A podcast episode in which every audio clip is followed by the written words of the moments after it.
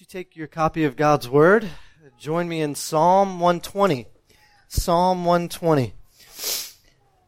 Whew, that song uh, has be- become one of my favorite reminders of God's grace and how He operates and in His sovereignty and in His providence works in my life to answer prayer. And that's one of the things we're going to see this morning from Psalm 120 that God answers prayer so often in a way we don't want Him to. but we know that that's what is best. God does all things for His glory. He does all things for our good. And we don't know what is best for us in every situation. And so when we say, God, please grant me grace and grant me peace and answer this prayer that I might be more like Christ. And what we expect is that in some favored hour, He might be, be keen to answer our request in a way that in a moment, we're purified, we're sanctified, and we are like Christ. But that is not what he decides to do. So all I'm doing really is reminding you of what you just sang. See, we come in sometimes and we just go through the motions. We sing because that's what people expect. But let me encourage you. Think about what you sing. You are, you're preaching the gospel to yourself and to others. That's what we do. We encourage one another with hymns, songs, and spiritual songs. We minister to one another when we sing. And so as we sing that, we minister to one another, but we minister to our own hearts and we remind ourselves that this process of sanctification is one that God is determined to see through in our lives. What He decides to do, He will do. The good work He began in you, He will see to completion. Praise God but it's not always the way that we would have written it. It's not all the way, all, all, all the time the way that we would have said, this is what we desire. But when Christ gets a hold of our hearts and we say we want to be like Him, we expect that everything is going to go chummy. It's going to go peachy. But sometimes the answer to our prayers is God allows the angry soul, the angry powers of hell to assault our soul at every part. It's true. In his providence, the devil is God's devil. He is. And he can command him however he wishes. We see it in the life of Job. We see it in the history of Israel with Ahab. And he does that. And then, when it seems as though he may relent, it seems with his own hand, he is intent to aggravate my woe. Why is this? I trembling cried. And he, he says, listen, you prayed that you would be more like me. You prayed that you would experience the grace of the Lord and this is how I answer those prayers. Some of you in this room have, have felt the weight of having God answer that prayer in your heart in a way where you feel like you've been assaulted by the angry powers of hell. And you feel as though even God has been intent to aggravate your woe. And perhaps He has. But praise God, He is answering your prayer. And though He refines you in the fire, in the crucible, there as a silversmith, He looks into your life that He might be able to look into that crucible and see His own reflection. And where there's not, He scrapes away the dross. And sometimes He just heats up that crucible.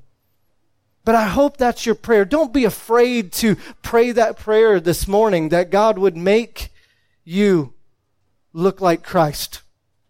Because that's what we've been called to. We just prayed it this morning together. Oh God, that you might make us manifest you for all endurance and patience with joy, that we might be able to share Christ with others, that we might have a, a walk that is worthy. That's the beautiful thing. We have just asked of Him this morning, and I hope you mean it. Because, going back to the first thing we sa- sang, I hope it's true. You'd rather have Jesus than anything this world affords today. Well, this weekend, as we kind of come to a close, I know that many of you came and, and heard uh, Tim and Steve as they taught about how the church is to structure to be able to manifest Christ and His glory to the world. And it was uh, beneficial for me, and I hope it's beneficial for you. And the people of Coram Deo Baptist Church in Grande Prairie send their greetings and their love and their prayers to you. We are excited about what the Lord is doing among you, and we we promise to, to walk alongside of you, um, to, to help and to aid in any way that you might be uh, used as, as to, to leverage the kingdom in La Crete and to show the mighty power of, of Christ and his salvation to your neighbors and to your friends and to your families and, and, and even to those that God is using to refine you. Even those that we may look at this morning in Psalm 120 and say, I, I know that situation full well. And I have faces uh, to put to those lips and, and to those tongues. And, and we know that you're going through so much, uh, but we promise that we will pray for you uh, in this in this journey. Again, we're excited about what the Lord's doing here, and, and we we really hope that you are as well. And, and just in case you didn't know, I'm the pastor there of Coram Deo Baptist Church. Coram Deo is Latin, just means before the face of God. We are a people who we want to live in the presence of God, under the authority of God, and to the glory of God in all things. And we hope that that is your prayer as well, even though you might not be Coram Deo Baptist Church. You, we still all live in that way. So hopefully you're in Psalm 120. Hopefully you're in Psalm 120. I want to just read it for us and then we'll go back through it and see what the Lord has to say for us. This is Psalm 120. In my version, uh, the title above it is Deliver Me, O Lord verse 1 says, A song of ascent.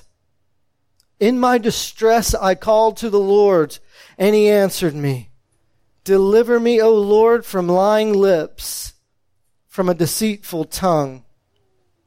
What shall be given to you? And what more shall be done to you, you deceitful tongue? A warrior's sharp arrows with glowing coals of the broom tree. Oh, woe to me that I sojourn in Meshech, that I dwell among the tents of Kedar. Too long have I had my dwelling among those who hate peace.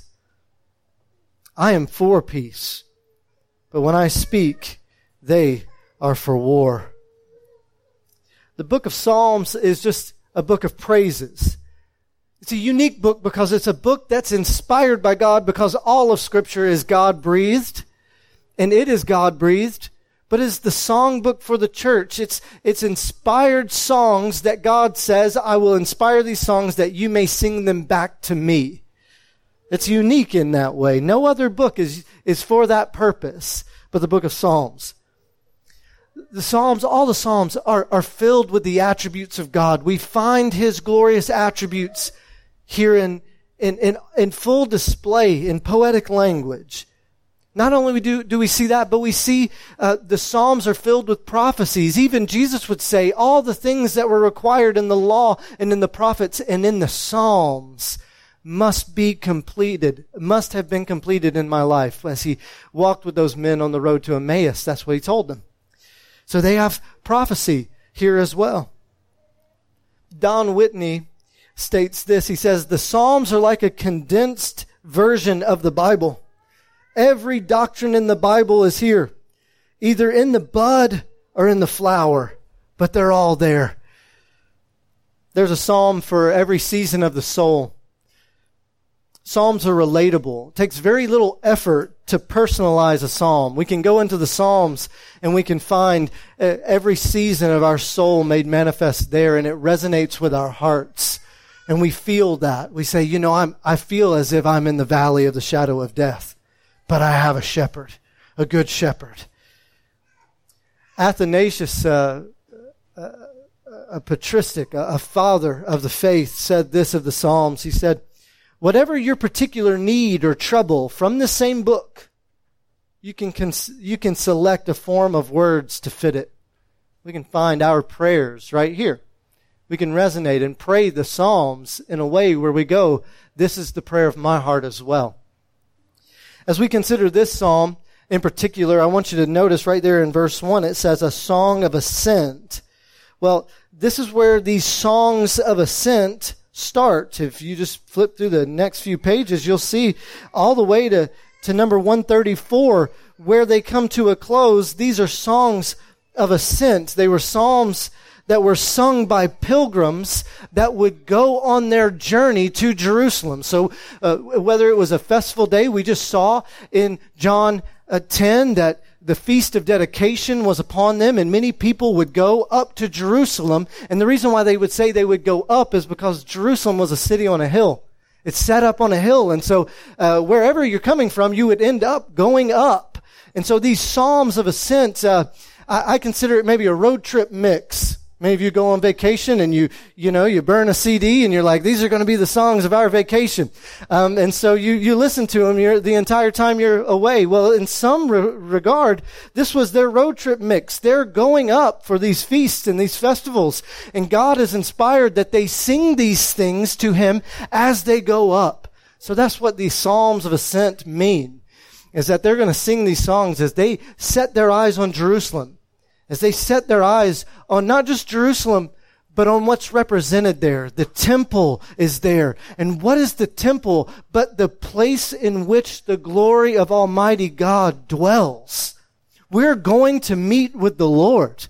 Let us sing and make music in our hearts toward Him. But let's also remind our hearts why.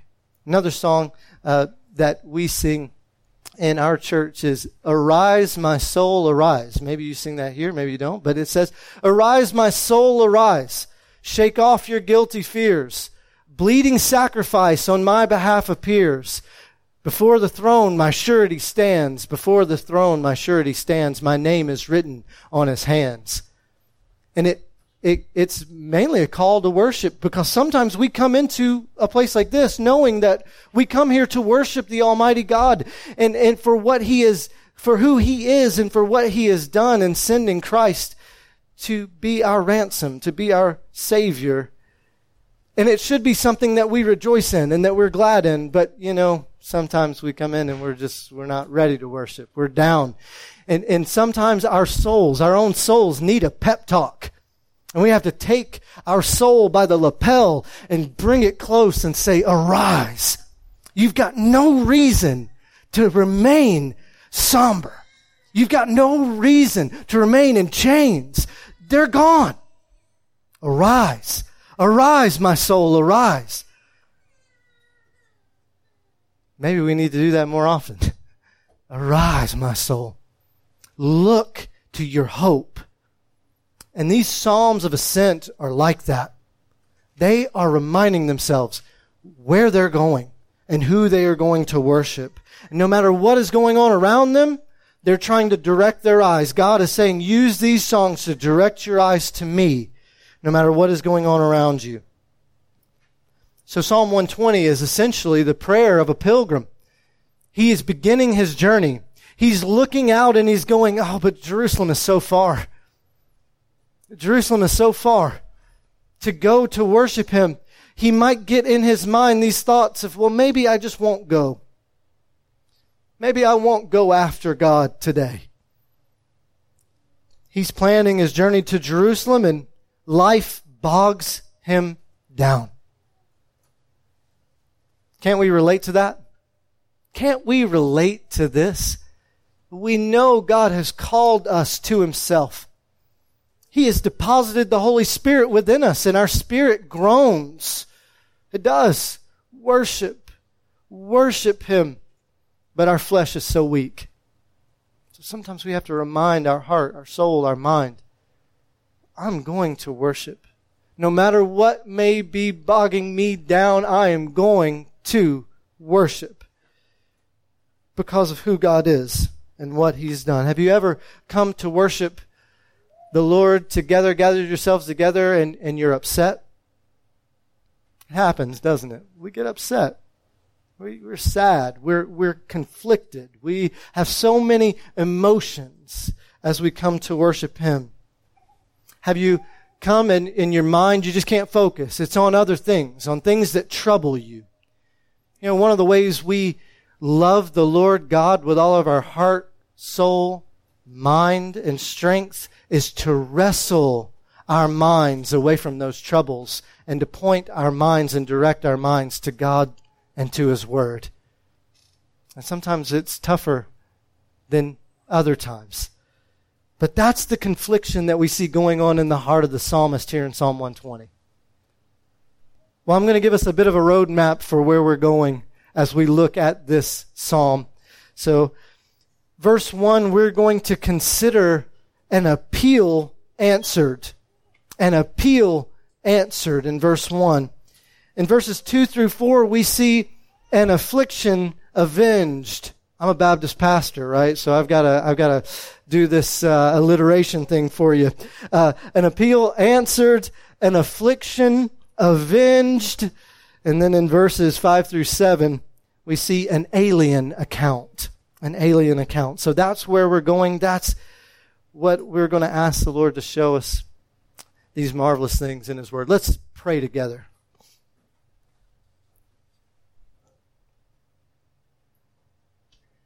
Father, you know every heart and every mind in this room.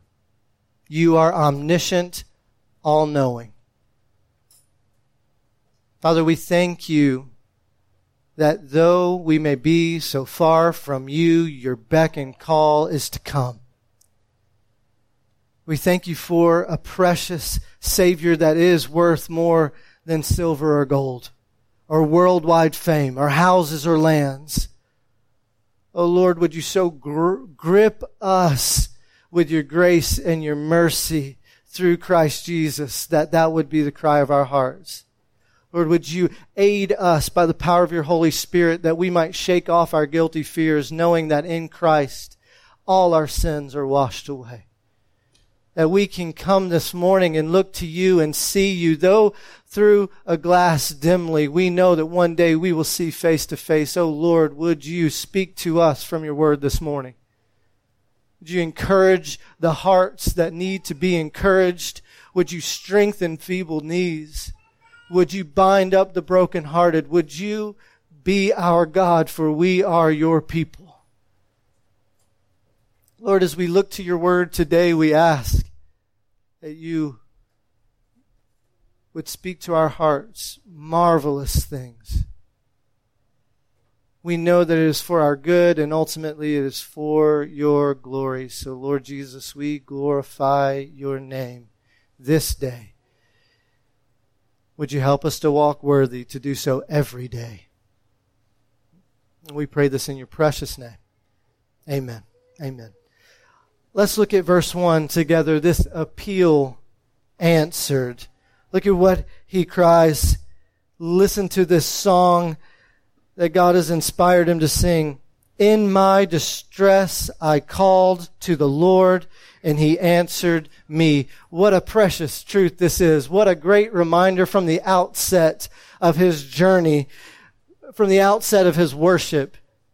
In my distress, I called to the Lord and he answered me. So we know that the desire of the psalmist's heart is that he might be with the Lord. He might be with the Lord and fellowship with him, that he might be able to approach him and go to his temple where he experiences his presence, where he experiences the mercy seat, that there his sins are covered with the blood of the Lamb. Well, to get there, the road is long. It's an arduous journey.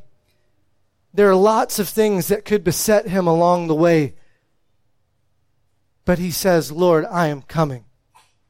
No matter what distress may befall me, I cry to you, and I know you answer me.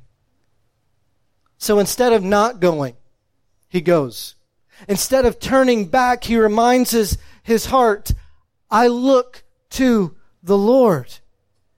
As I thought about this psalm this last week, I began to think about Bunyan. Bunyan, and he writes uh, his, his magnum opus, The Pilgrim's Progress. And as we follow Christian, who hears the words of evangelist to the celestial city, one of the first places that Bunyan takes Pilgrim on his journey is through the slough of despond. And there he, he is so tempted to just, in the weight of life, as he is bogged down in this slough and he's thinking, the celestial city is so far. There are times where he's thinking, I, I need to go back to the city of destruction. Psalmist, in the same way, is probably uh, being tempted with the same things to go back to the city of destruction, but instead he sets his face like flint and he says, Lord, in my distress, I will call to you knowing you are God who answers prayer.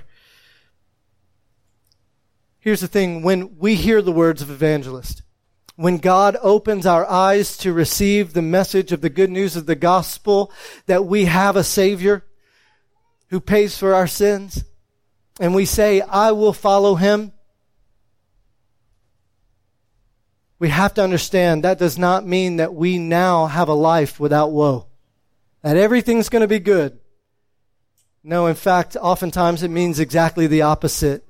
It's a long, arduous journey fraught with peril. And that is what God has promised. Christ himself would look at his own disciples and say, if you're going to follow me, you need to pick up your cross daily. This is a daily thing. And follow after me. Crucify yourself because you will be crucified. You have died to your own way. You've died to your own way. And if you're a baptized believer, a believer who's been baptized, I, got to remember where I am, right? If you're a believer who's been baptized, that's what you've shown. I have died with Christ. I'm, I have gone down into the depths with Him and you can't see me any longer. I've been crucified with Christ and I no longer live. I've been buried with Him in His likeness, but I've been raised to life, to the newness of life, to follow after Christ. And no matter what comes my way, I will trust Him. And in the same way, that's what the psalmist is reminding himself of that there is joy found in the Lord. And for us, there's joy found in Christ. And that He guards our heart with peace. Peace is the sentinel that guards our hearts in Christ Jesus. We no longer have to be anxious. But how does that come to play? It doesn't just happen like that, but God says, if you pray, it happens. Philippians 4 speaks of that if you're interested. Philippians 4 7. 4 4 through 7 talks about these anxieties, but prayer and what, what happens there. We experience joy and peace when we pray. And the psalmist does this just right from the outset. You know, I, I know that it's sometimes cute and pithy, but think about the words of the hymn. Oh, what peace we often forfeit Oh, what needless pain we bear, all because we do not carry everything to God in prayer. And it, and it becomes so common because it's such a common hymn that we go, oh, yeah, yeah. You know, sure. But it's true. There's, it's true. You remind yourself of truth when you sing that song, and it should remind you, I need to pray. I need to cast my burdens before the Lord. If we do not do this with thankfulness, oh, we will wane. We will forget His goodness for us and our worship will not be genuine and ultimately we will continue to suffer. He is immortal. He is invisible. He is God only wise. And we have to remember our, our hope and assurance. Hope and assurance are for the taking and they're not just a warm blanket of emotion. They are truth that can be found in the rock solid word of God because he keeps our feet from stumbling. So he says, I, tr- I, I, in my trouble, I cried to the Lord. Lord here, if you'll look, is in all caps. Lord, the covenant name of God. Jehovah or Yahweh. Covenant keeping God. In Isaiah, God would reveal, not everyone has the right to call him Lord. And not everyone's prayers are going to be answered. He says, in fact, for those who worship hypocritically, who may praise him with his lips, but their hearts are far from him, he says, I stop up my ears. I don't hear you. I will not hear you, and I will not answer. But here's the thing if you're in Christ this morning, even though there might be times where you feel as if you're playing the hypocrite, we can know that God will never turn away the presence of His Son. Christ intercedes for us. He does. Right now, before the throne of God, He intercedes. He prays for us. That we might have strength and endurance and that God might hear us in His, on His behalf. And though we might feel like sometimes we're a derelict son or daughter, not doing what we should, we can make sure that we know it is not based upon our merit, but on the grace of God, who has based it all upon Christ's merit. We have a great high priest who is made like us in every way, yet without sin.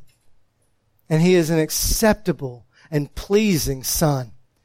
God looks at him, and when he looks at us, if we are in him, he sees Christ and he answers for the sake of his own son.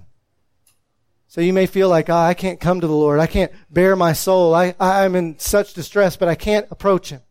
If you're in Christ, shake off your guilty fears and look to Christ. Look to him. He is your only hope. So, let's, uh, let's look at the affliction avenged. Affliction avenged, verses 2 through 4. Deliver me, O Lord, from lying lips, from a deceitful tongue. What shall be given to you, and what more shall be done to you, you deceitful tongue? A warrior's sharp arrows with glowing coals of the broom tree. This is the description of the distress that was mentioned in verse 1. This is the distress. It's coming from the tongues and lips of men. Now, it's true that in Romans 3, Paul says he uses the mouth to describe the depravity of man. He says, behind their lips they spew venom. Underneath their tongue is the venom of asps. Their throats are an open grave. And so he uses every part of the mouth to show all of us is corrupt. See, our mouths speak of what the heart truly is. That's what scripture tells us. So that's the reason why it would say of Christ, no deceit was found in his mouth. None. And so he was pure. But here we find, and we have to understand, the psalmist is, is, is a, is a God fear. He's a worshiper of the Lord. We can, we can say that the psalmist is saved. So what is this? What, what is this distress with the lying lips and the deceitful tongue? It's of others. It's of others who, is lo- who are looking at his life and are thinking of him as a God worshiper, trying to strive to worship the Lord rightly and go on to Jerusalem to this, to where he can find his sins forgiven and he can worship in the presence of the Lord and they're looking at him and they're lying about him. And they're being deceitful about this one.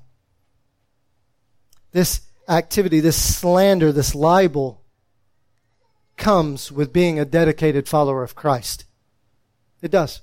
You may be experiencing in your life right now. Praise God for it. Praise God for it. One reformer comments on this very point, eh, talking about this being one of the greatest trials we can endure. And he says, slanderous tongues did not even spare the Son of God. Didn't we read that this morning? In John 10? They said, he has a demon. He's insane. Didn't spare even the Son of God. A consideration which should induce us to bear the more patiently our condition when the wicked traduce us undeservedly, since it is certain that we have described the common lot of the whole church. You're not alone. You're not alone we go through this journey together being slandered for what we say we believe. Yes, our character, our integrity, our lives can become the object of scrutiny, of scandal, and for many of you, it already has happened. And it happens because you have dedicated yourselves, hopefully it's this reason, to truly follow Christ and follow in the commands of Scripture. But no matter what you might endure, brother and sister, I plead with you this morning. Do not turn away. Do not turn back. Do not lose hope. God sees everything. And Jesus is worthy. You just sang it this morning. You're worthy. I'd rather have you than anything. I'd rather have you than the praise of men. Let them curse me. As long as you're with me. That should be the prayer of your heart. In your distress, cry out to Him. Brother and sister, pray through this. Pray through these challenging times. Ask the Lord to deliver. He wants to deliver. He is a God who saves. That you might be able to turn and pray. Praise Him. Spurgeon, always so descriptive in his language, eloquent, right? He mentions this. He says, We could ward off the strokes of a cutlass, but have no shield against a liar's tongue. Like the plague of the flies of Egypt, it baffles opposition, and a few can stand before it.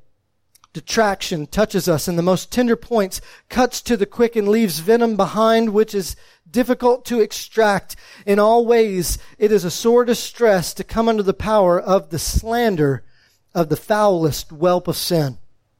Even in such distress, we need not hesitate. Cry unto the Lord. Silence to man and prayer to God are the best cures for the slander of evil.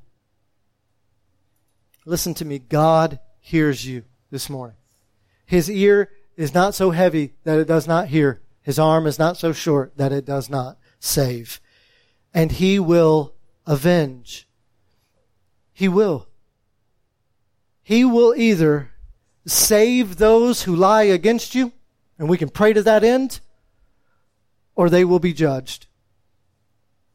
And we can praise God in either because surely the judge of all the earth will do what is right.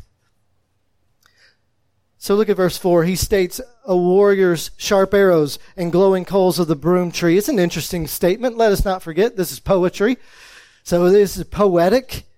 But the interpretation of the passage goes a few different ways, but the truest way to understand it, I believe, is that the onslaught of arrows of the enemy will be paid back with God's arrows that are sharper and, and though they might want to heap fiery coals upon us, we know that God will heap fiery coals upon them. Here is mentioned the broom tree. Broom tree was one of those trees that they would go out to and they would, they would uh, dig into the ground. They would take the roots, a part of the root, and they would burn it because those broom tree roots would burn longer and hotter. And so that's re- God's God's judgment is even greater. His burning is even greater. His heat of judgment is greater.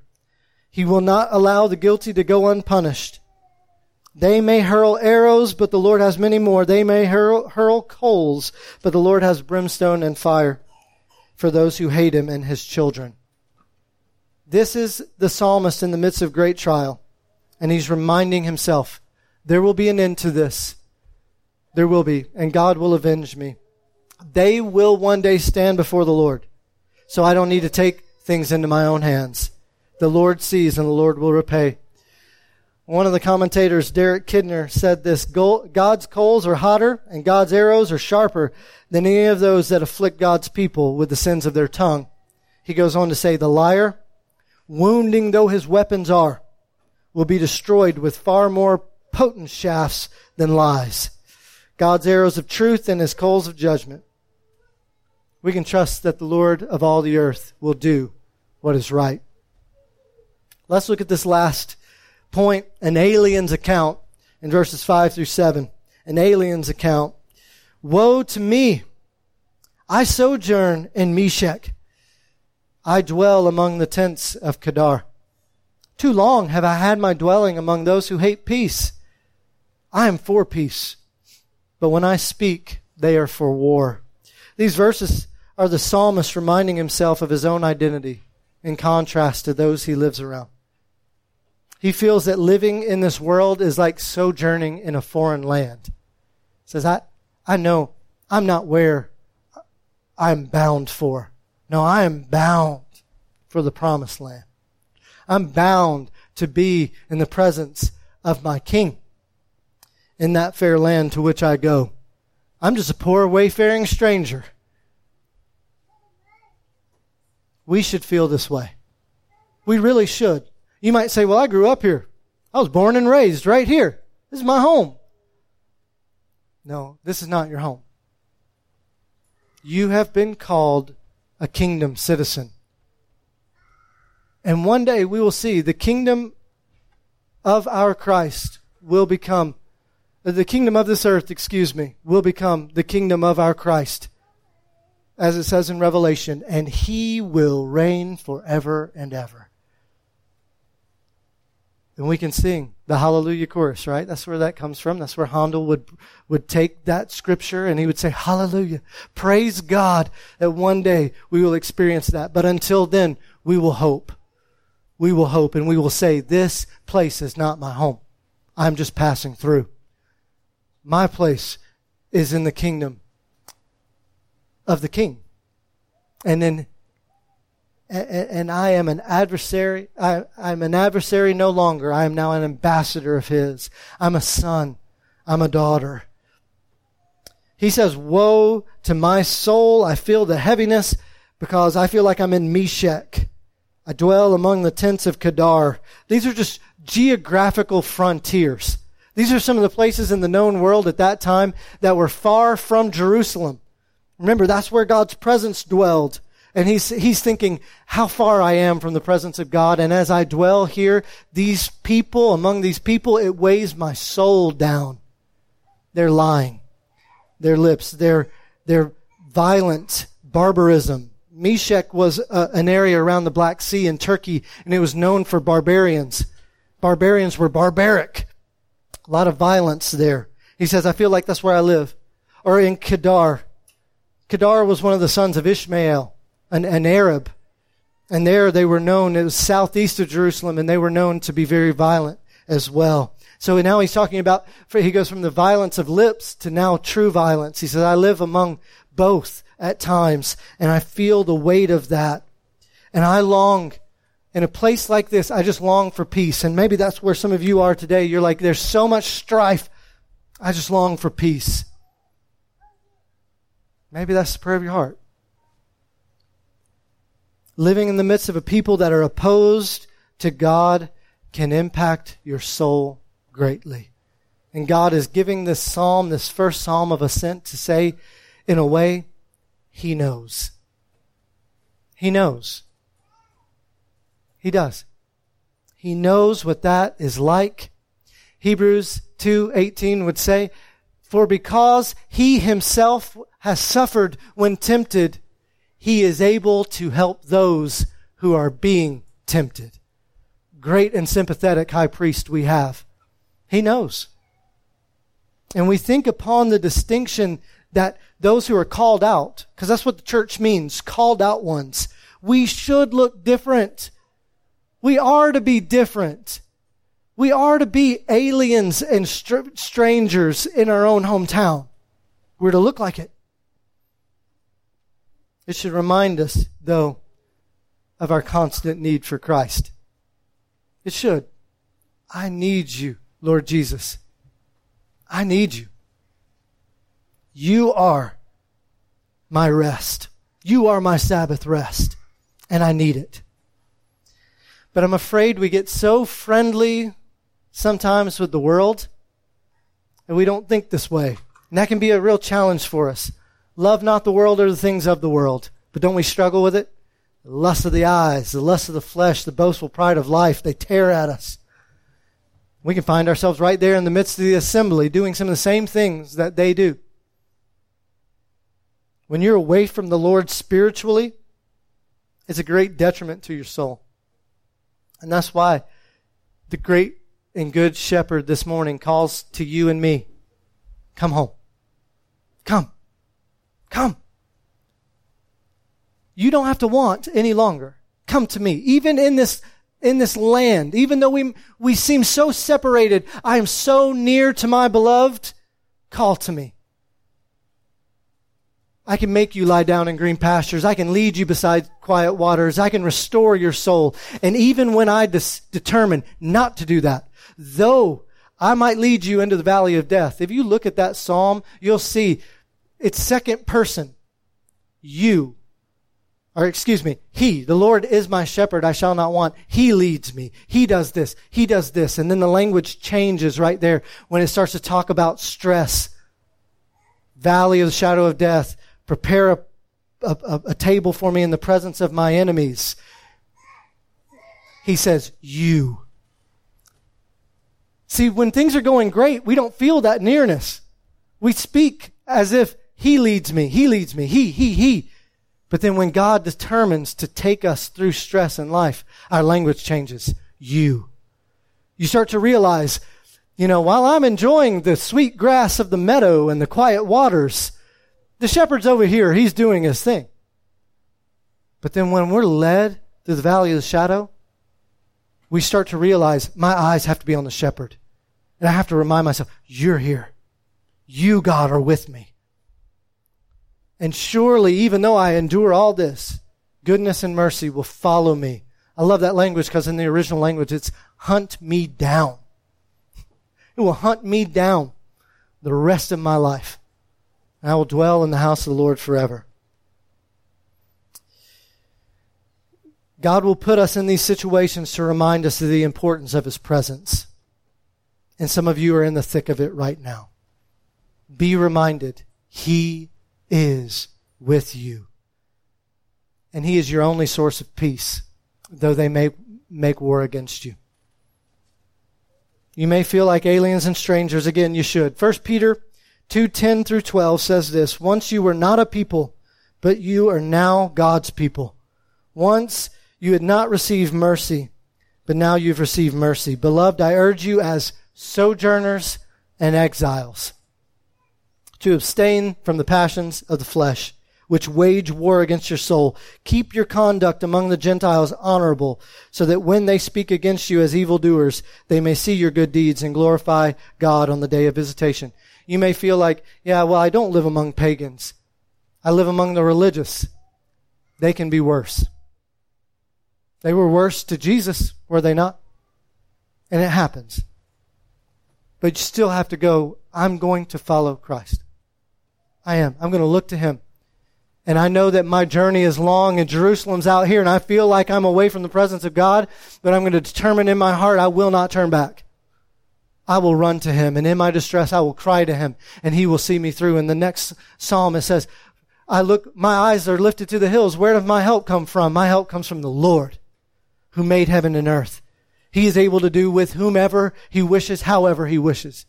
And I can trust that if someone is causing me such distress, I can pray, Lord, move me or move them, and He will do either. And I can trust He will. And He answers that prayer. I've seen Him answer that prayer in my own life. We're strangers living in a way that's a challenge, but we're equipped by Christ to do so. We are. And it's His Word. His Word. It says, makes the man of God complete, not lacking anything. Two words that are synonymous for being perfect, complete. That little word in there for fully equipped is, is like you're going on a journey and you have everything you need to sustain you through the journey. In worst case scenario, even, you have a wagon that is outfitted with every need you will have on your journey. Worst case scenario. That's God's word for us. Let me encourage you, brothers and sisters, as you face this, this time of unsurety, of trial, maybe even those that lie against you. You have a trustworthy word, and it will equip you to endure all things. It will.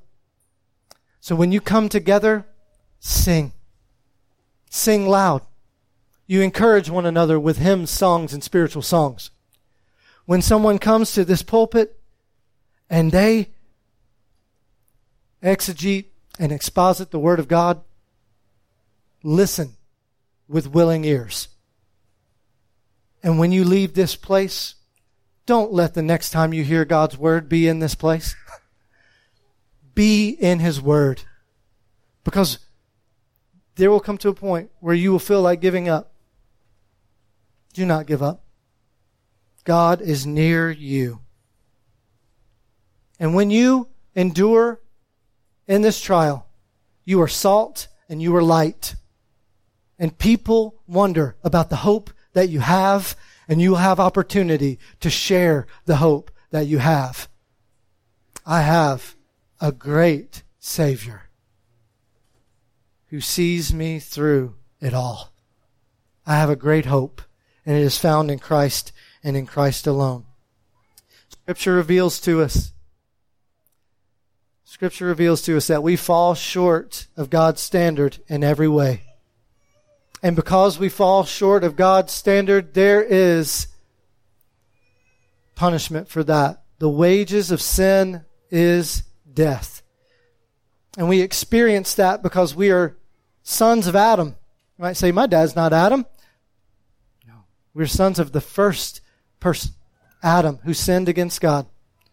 And because of that, we will sin. We sin. I've got three precious children. I don't have to teach them to do what is right. Or excuse me, I don't have to teach them to do what is wrong. You're like, wow, you got children like that? Tell me how you got them. I'll trade you. No we have precious children, and we were children at one time, many of us, and, and we did not have to be taught to do what was wrong. We just did what was wrong. That's our natural inclination. It shows something is very broken with our hearts. Yes, it shows that we are dead in our trespasses and sins. Scripture says it. We're dead in our trespasses and sins, and so we have to be awakened from this death like slumber Faith comes through hearing, and hearing by the Word of God, and this is the call. Trust in Christ. God took on flesh. He lived a perfect life. He was not like us. He didn't have to be taught to do what was right. He was just right. And he lived that way his entire life. And so he obeyed every command for us. And then he took the cross to pay our penalty. The language of Scripture is He was raised up on the cross to intercede for us, to intercept the wrath of God, the anger of God due our sin. And it says, by believing in Him, we may experience salvation. We're saved. If you've never done that, let me encourage you. Talk to your mom or dad. Talk to your pastors. Talk to those who you know trust in the Lord and they will tell you what it means to be His. I trust they will. Christian, cultivate your relationship with Christ this morning. You are an alien and a stranger, and you may feel alone at times, but you are not alone. God has gathered this little group to be together, but even when you're apart, Christ is with you. Christian, He dwells in you. Christ came to the religious and he commanded them, repent. It's not just a one time thing. We have to live our lives in a constant state of turning back to Christ. We do. Let me encourage you, do not grow weary of doing that. And do not grow weary of doing good. For in due season you will reap if you do not give up. So then, as we have opportunity, let us do good to everyone especially to those who are of the household of faith, especially of those who walk this pilgrim way together. Thank you for giving me this time. I just want to leave you with this. I'm going to leave you one more time with Bunyan in the Pilgrim's Progress. As he had to walk, as Christian had to walk through the valley of the shadow of death, he was afraid. There was a ditch on one side and there was a chasm on the other. Small little road, a narrow way, a narrow path that he had to walk. And he walked it, and though there were things around him and he could not see, all he had was the lamp that was the word of God for his feet And even then he thought he might give up. But then he began to hear the song of another through the fog. And they were singing, The Lord is my shepherd, I shall not want. He makes me lie in fields of green. He leads me sit beside the still, still waters. His goodness restores my soul.